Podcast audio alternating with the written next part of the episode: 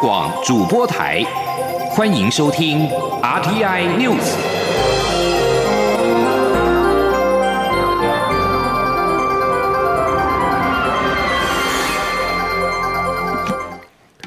各位好，欢迎收听这节央广主播台提供给您的 RTI News，我是陈子华。缅甸执政党全国民主联盟发言人苗纽在今天表示。缅甸领袖翁山书记以及缅甸总统温敏和党内其他的高层，已经在黎明时分的一场突袭当中被捕。而对于缅甸政局发生变化，外交部表示关切，并且呼吁缅甸政治领袖发挥政治智慧，透过和平对话的方式解决争端。此外，旅居缅甸国人目前暂未受到影响，但是特别提醒要密切注意政局的变化，并且适时和驻缅甸代表处保持联系。记者王兆坤的报道。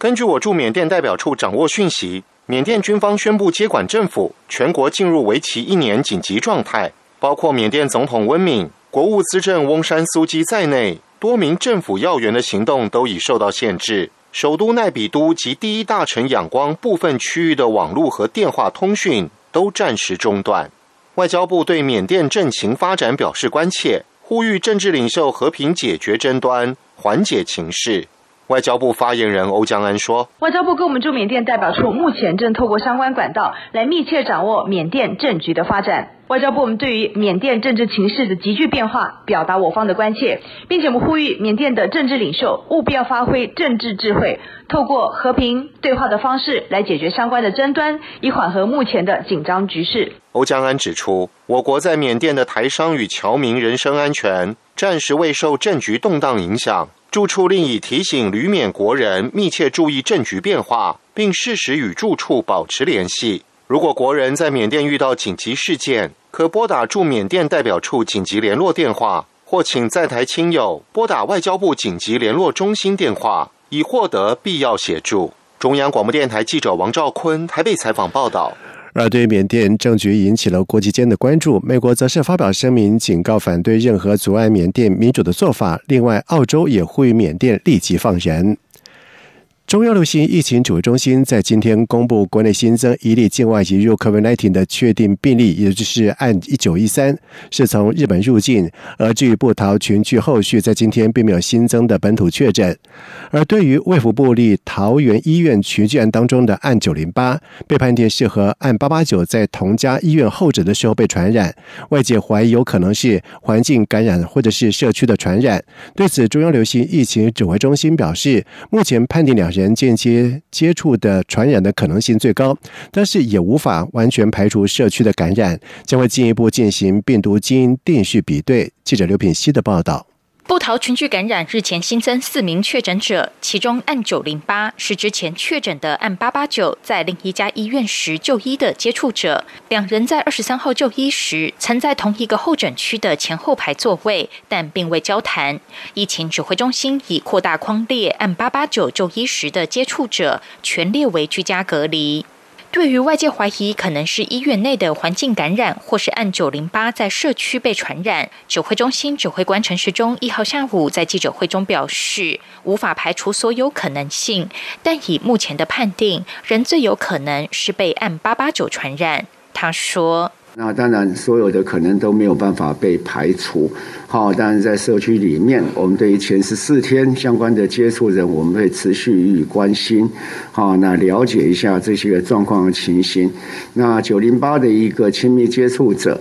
好，大概一位就是一个家庭亲密接触者，跟一位友人，好，在三个、四个检验都是阴性，好，所以现在当然没有办法排除可能任何微小的可能性，但是以目前的判定，还是八八九跟九零八之间的关联最多。指挥中心也公布按九零八的足迹，二十五号、二十六号分别去过九份老街、大溪老街等地，引发摊商不满。陈时中强调，按九零八的可传染期已在居家隔离，公布隔离之前的足迹只是双重保险，提醒民众注意。虽然他不敢说完全没有风险，但在室外区域的短暂接触，传染的风险本来就非常低。指挥中心医疗应变组副组长罗义军则说，按九零八在二十九号一采 CPR 阳性时，CT 值为二十；三十一号二采时，CT 值降为十四点九。代表病毒量升高，处于感染相对早期的阶段，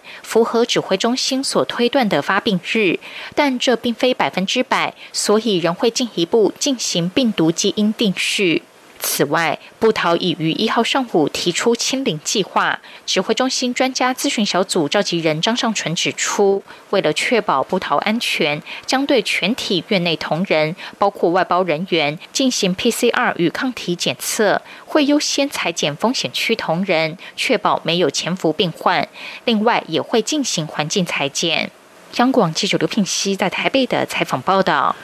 国发会在今天宣布，地方产创生二点零计划除了成立专案办公室之外，也新增了多元征案的流程。而其中青年培力工作站邀请四十五岁以下，并且在地蹲点经营地方创生业务五年以上的青年担任计划主持人，发挥母鸡带小鸡的功能，在一年最高补助新台币三百万元，期盼吸引年轻人返乡，并且发展地方更好的创生事业。记者杨文军的报道。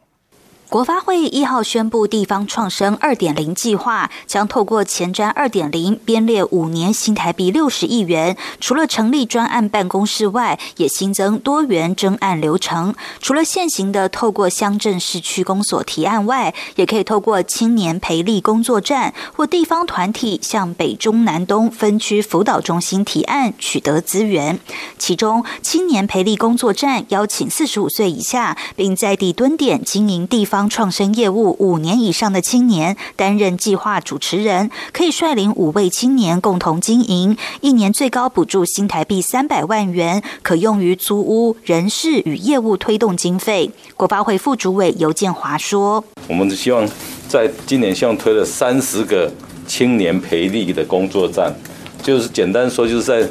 全台湾一共提供了三十个点来做青年培力工作，一方面来辅助。”来了解当地地方的一些特殊的状况，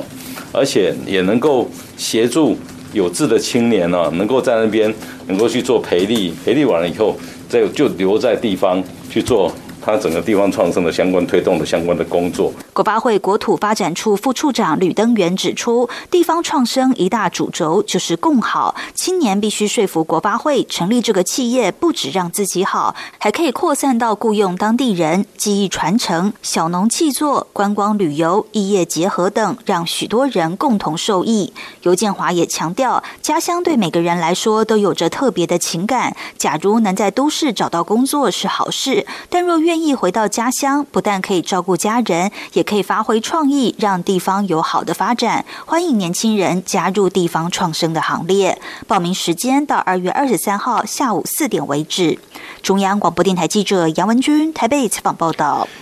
阳明大学和交通大学两所国立大学在今天正式合并为国立阳明交通大学，未来的简称是阳明交大。而首任校长林奇宏表示，合校初期最迫切的任务就是整合众人对于新学校的认同，因此将会启动一数百户的计划，预计在合校一百天之后提出具有十年愿景的三年计划。记者陈国维的报道。国立阳明交通大学一号正式揭牌，包括副总统赖清德、前副总统陈建仁以及身为校友的宏基创办人施正荣都出席上午阳明校区的揭牌典礼。阳明交大校长林奇宏表示，合校的首要任务就是要在最短的时间内，让原本两校的师生及校友能够认同这个新学校，所以将透过一数百货计划，针对吸引教学、科技趋势、大学社会责任乃至校歌校徽、校园美学等议题，邀集。众人一同脑力激荡，并在一百天后提出一份具有共识基础的核校愿景。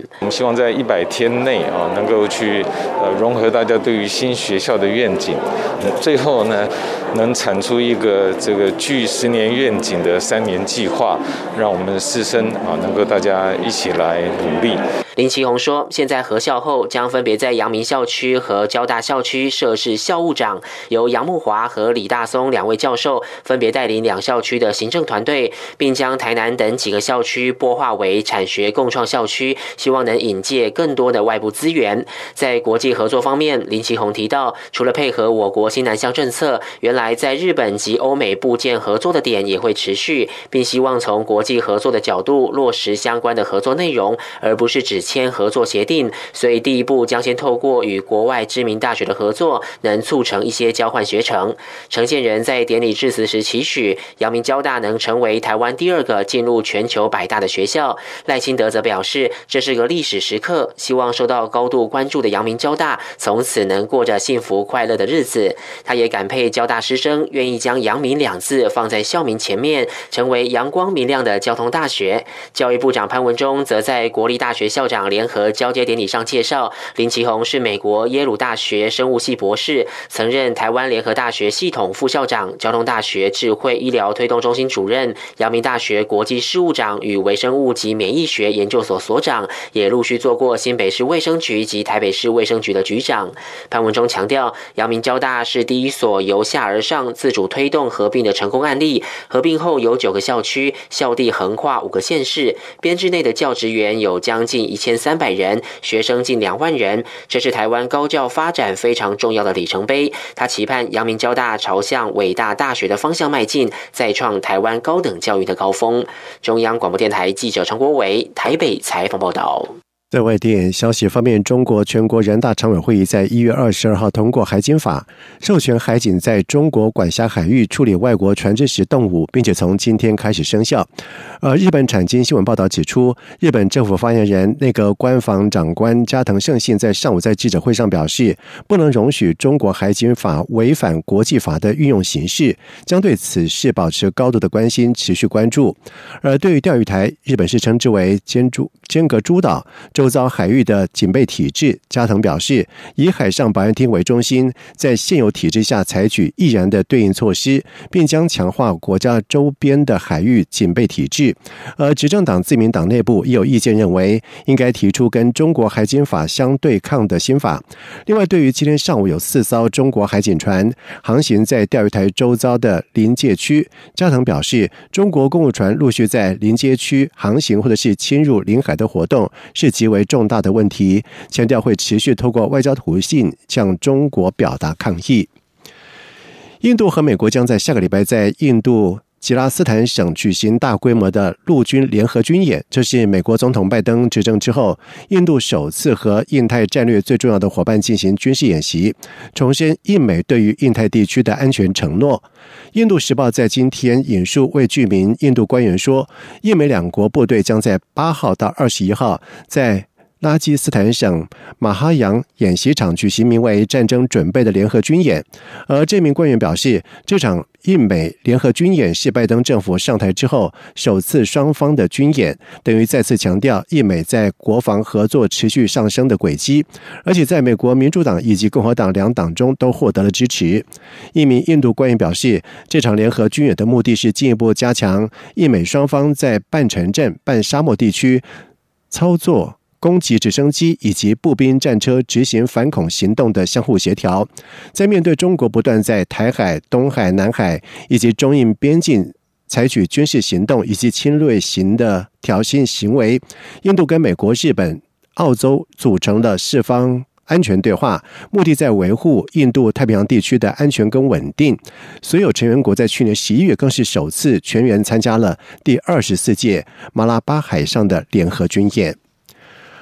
澳洲当地媒体在今天报道说，如果谷歌确定如所威胁的撤离澳洲的话。微软将会展开一项被妥的 B 计划。谷歌先前表示，澳洲政府如果强制该公司为平台上的新闻内容付费给媒体，就将退出澳洲的市场。澳洲政府已经制定了一项新闻媒体的议价法，强迫脸书跟谷歌等公司要针对其在平台上登载新闻内容而补偿新闻出版业者。这两家美国科技巨擘的威胁将会停止在澳洲的重要服务，如果这项新法开始实施的话。而谷歌澳洲董事总经理席瓦在上个礼拜告诉一个国会调查委员会，该公司将从澳洲撤出其被广泛使用的搜寻引擎功能。如果该法案成为法律的话，而澳洲已经保留其在其他平台上面实施这项新闻媒体议价法的权利。目前不清楚和当地媒体报道有连接微软 MS 服务，未来是否也会受到影响。以上新闻由陈子华编辑播报，这里是中央广播电台台湾之音。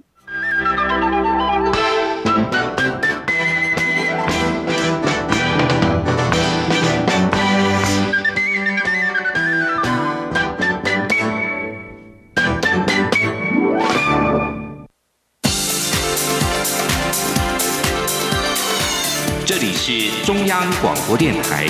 台湾之音，欢迎继续收听新闻。现在时间是晚上的七点十五分，欢迎继续收听新闻。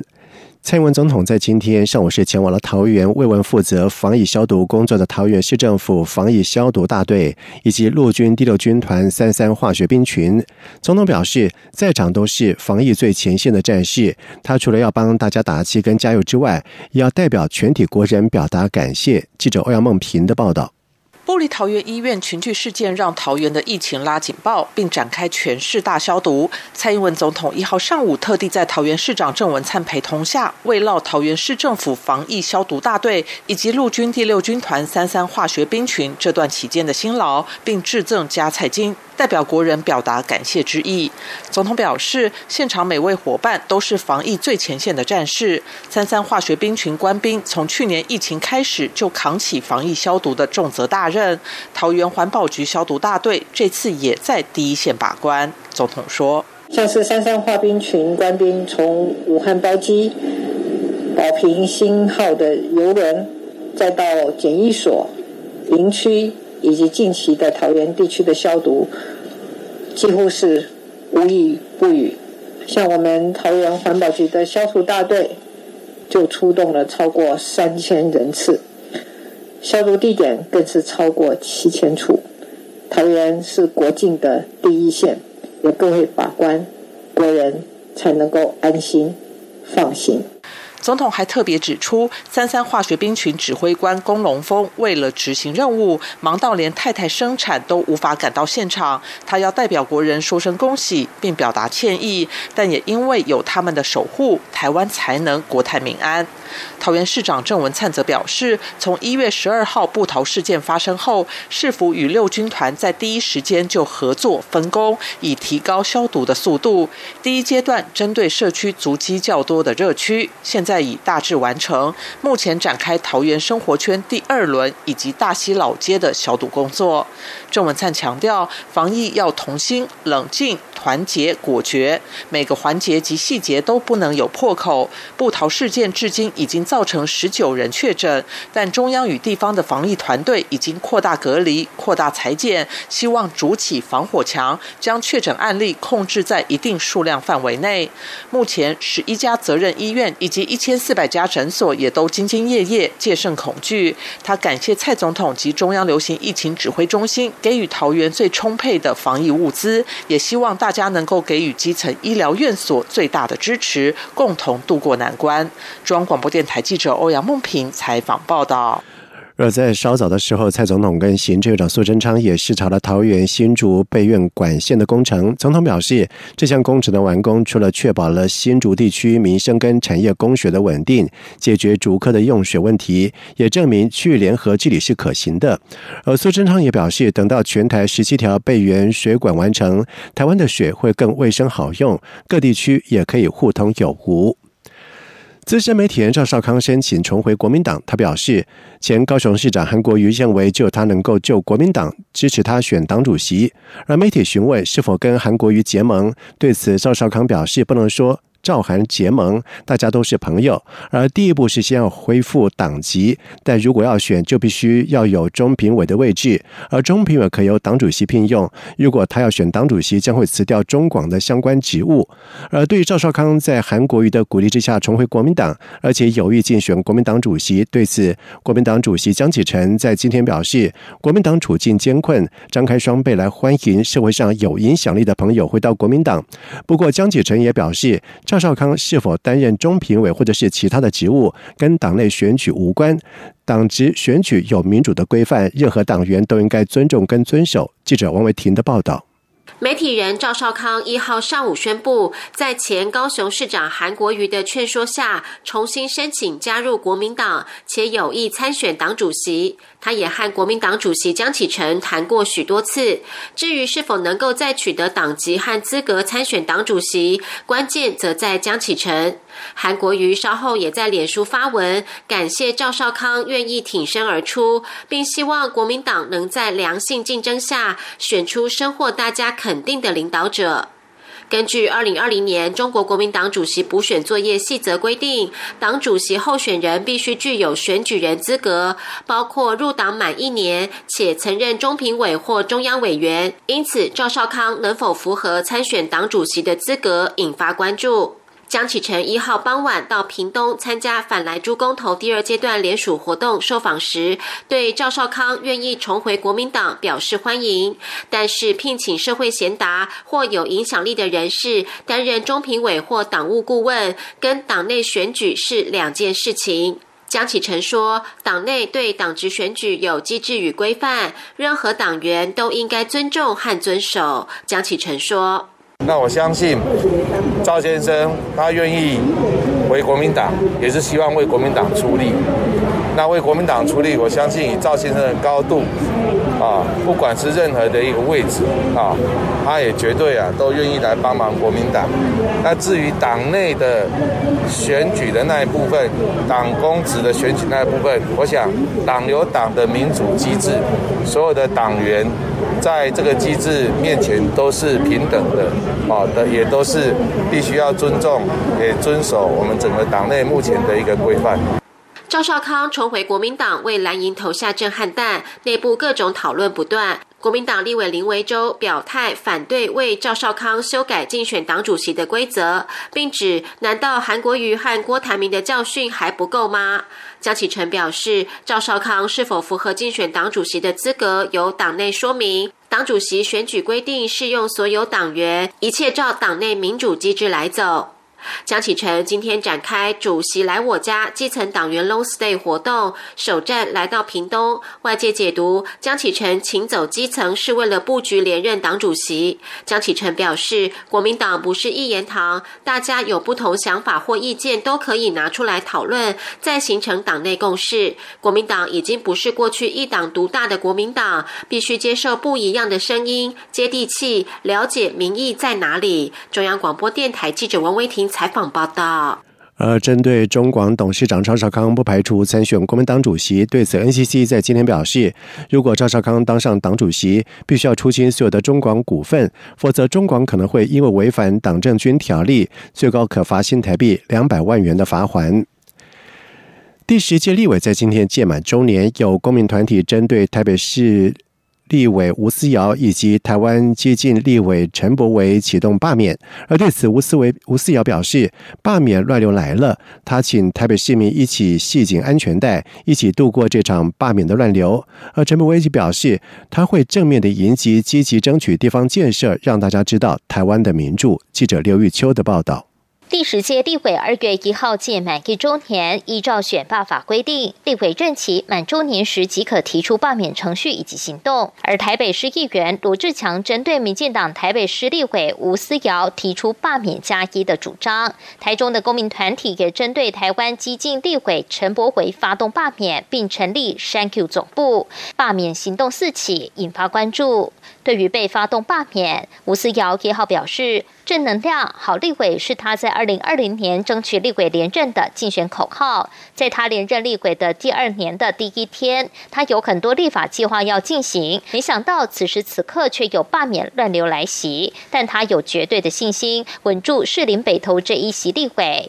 吴思耀并说，宪法赋予的选举罢免权非常珍贵，台湾民主是华人世界典范，不应被少数政治人物操弄。他会全力以赴，不会让士林北。头成为一个仇恨动员的杀戮战场，大家一起用正能量守护好立委。那罢免的乱流来了，我请士林北投的乡亲朋友跟思瑶一起系紧安全带，我们一起度过这场罢免的乱流，我们稳住士林北投，守护士林北投。也遭到被发动罢免的陈柏伟，在新会起立鬼报道时则表示：“这就是民主。”他坦然接受挑战，也会积极跑摊。他并认为，公民团体以来猪等作为罢免的理由都是借口，也强调自己从选举一直到现在，没有一天对不起选票。坦然接受，那当然也会正面对正面迎击哦。会让我们在这个国会的问政啊，还有在地方的建设争取，还以及积极的跑单，让大家知道在台湾的民主啊，还是有一群啊为为政治革新在努力的年轻人。我觉得这个是健康的事情，欢迎挑战。至于公民团体开始启动罢免立委的行动，被质疑是报复性罢免。国民党立委陈玉珍说：“罢免是人民的权利，民众对于地方民代的表现好不好，是否有实践承诺，相信选民会做出正确的判断。”国民党立委洪孟凯也说：“他希望一百一十三席立委，大家都要念兹在兹，以选区的民众想法为依归，不要让党意凌驾民意，这才是中央民代每个人共同的才。”参选初中，中广播电台记者刘秋采访报道。接下来进行今天的前进新南向。前进新南向。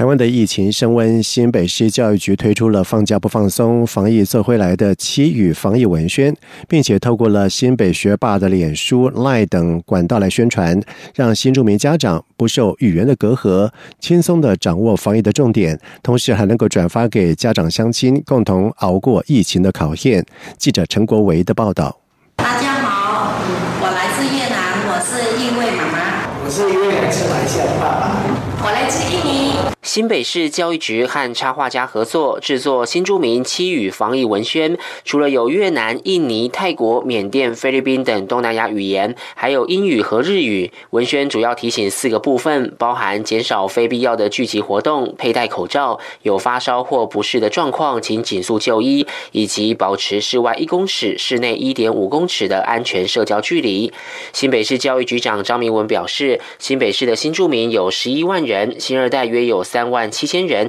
都是全国最多，所以各项防疫宣导不能只针对使用中文的家长，也要重视新住民家长的需求，才能真正将防疫知识传达到每个学生家庭。张明文说，新北市教育局去年也制作新住民七语防疫影片，邀请新住民语老师以母语喊出口号，宣导新住民家长应注意的三级防护及健康五原则。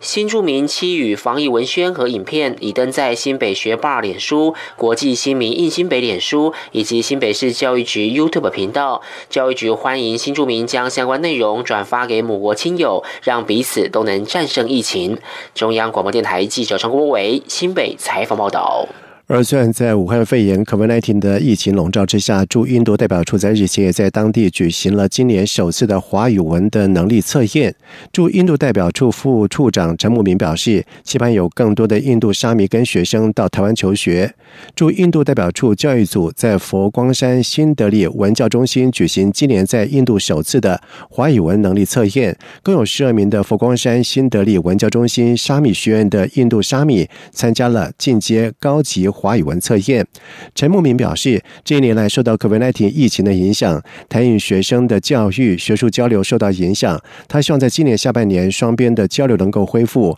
并且有更多的沙米可以申请台湾的学位就读。他并且指出，台湾推动新南向政策，希望吸引更多印度学生赴台求学，也提供更多的留学台湾机会。看到沙米们认真学习华语文，希望他们这次的华语文能力测验都能够顺利过关。继而有机会赴台求学，而佛光山新德里文教中心主任暨印度沙米学院的院长慧贤法师则是表示，由于今年将会有一些沙米从沙米学院毕业，期盼这次参加会文测验的沙米都能够通过测验，并且申请取得台湾大专校院一般科系的课程资格赴台升学。而多数的沙米也都希望这次通过测验，以取得资格申请台湾的学校就读。以上新闻由陈子华编辑播报，这里是中央广播电台台湾之音。